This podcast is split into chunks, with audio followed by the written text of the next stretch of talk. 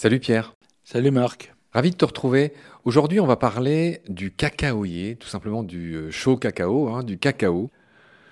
Euh, cet arbre qui produit euh, les fèves, on appelle ça des cabosses de cacao. Il se dit, on va pas se compliquer la vie, il se dit cacao dans toutes les langues. Hein. Donc ça, on va vite passer là-dessus. Pierre, d'où vient ce nom cacao? Eh bien, du Nahuatl, cette langue des Aztèques, langue amérindienne, qu'on retrouve ici, après l'avoir vu pour parler de tomates euh, ou encore euh, de l'Oslo, pour parler d'autres domaines. Donc, euh, cacahuatl veut dire graine de cacaoyer.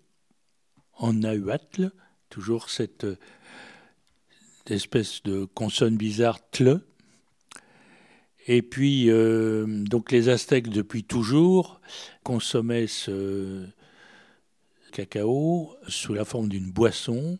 Cette boisson en, nahuatl se disait cacahuatl, deux fois A, avec en terminaison un atl qui veut dire l'eau. Donc voilà, ça indique que c'est un liquide, une boisson.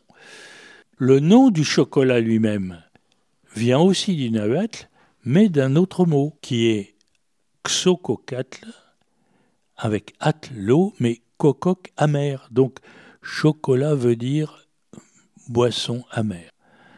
Pierre, est-ce que tu pourrais nous résumer l'histoire du cacao, qui est un des produits les plus, qui a une des histoires les plus incroyables? Aujourd'hui, il est principalement cultivé en Afrique. Euh, le chocolat, hein, le fameux chocolat qu'on achète au supermarché ou ailleurs et, qu'on consomme avec tant de plaisir, il est principalement produit en Afrique, si je ne dis pas de bêtises. De même que le café, qui est originaire euh, de la corne de l'Afrique, euh, aujourd'hui est peut-être le plus développé euh, sous forme du café du Pérou.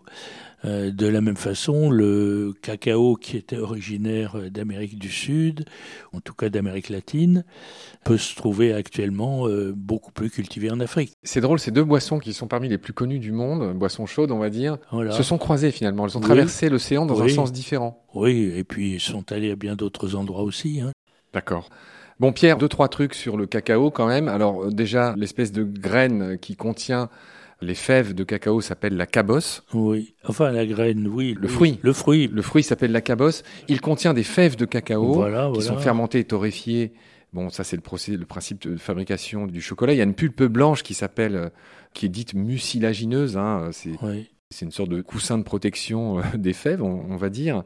Les fèves dans l'industrie du chocolat, elles sont euh, torréfiées comme le café, elles sont, c'est-à-dire elles sont chauffées, elles sont concassées, elles sont triées pour euh, éliminer les fragments de coque et pour ne garder que les cotylédons hein, qui donnent la pâte de cacao la précieuse pâte de cacao.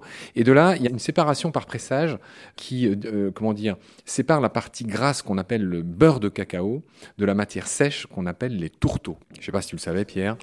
Non, je ne connais pas le détail de tout ça. Mais sur la cabosse, je voudrais quand même dire une chose que je trouve euh, extraordinaire et pour revenir un peu à la botanique, c'est que les cabosses apparaissent directement sur le tronc de l'arbre je trouve que c'est un cas vraiment un peu unique, jusque très bas hein, du tronc.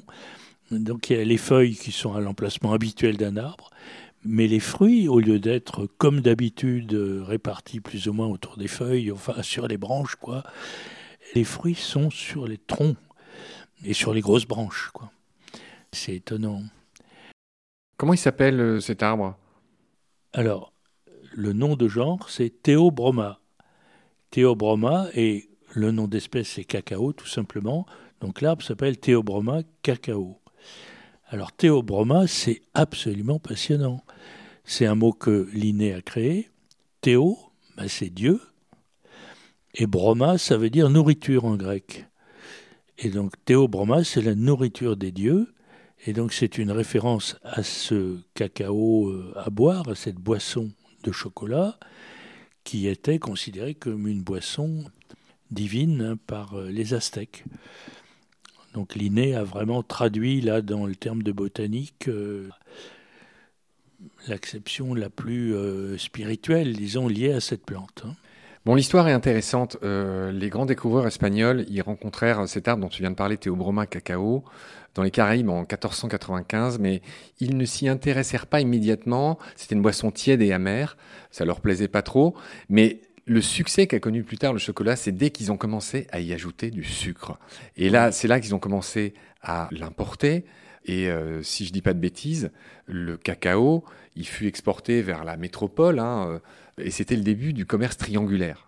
C'est la traite négrière, c'est-à-dire qu'en gros, les bateaux partaient d'Europe pour aller euh, se charger pour aller chercher. Euh, donc ils partaient euh, évidemment avec des produits européens, des textiles, des armes, etc.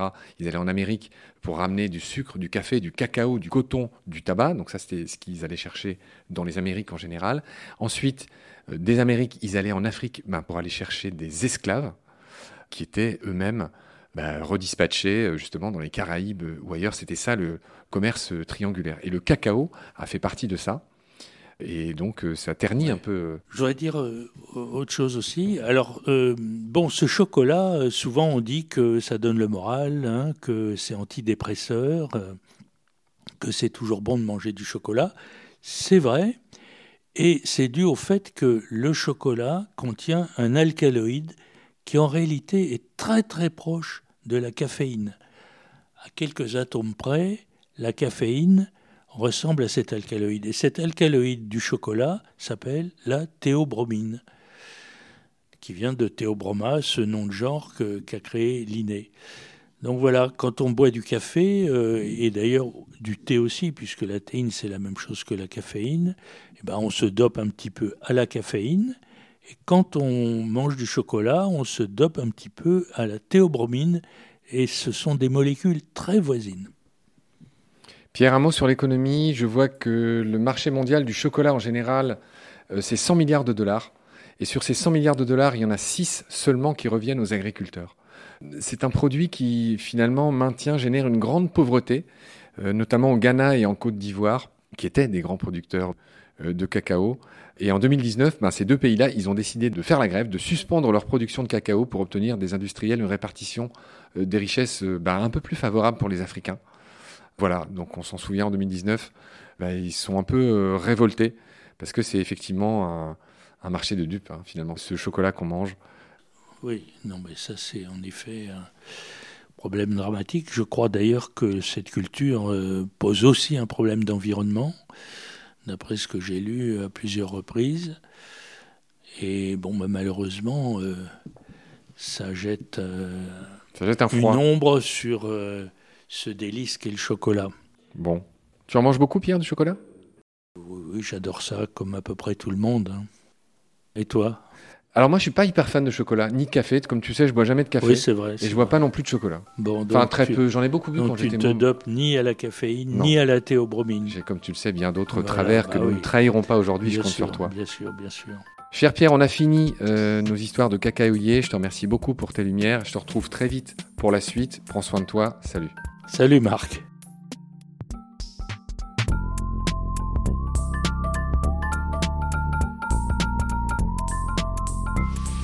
I've seen things you people wouldn't believe.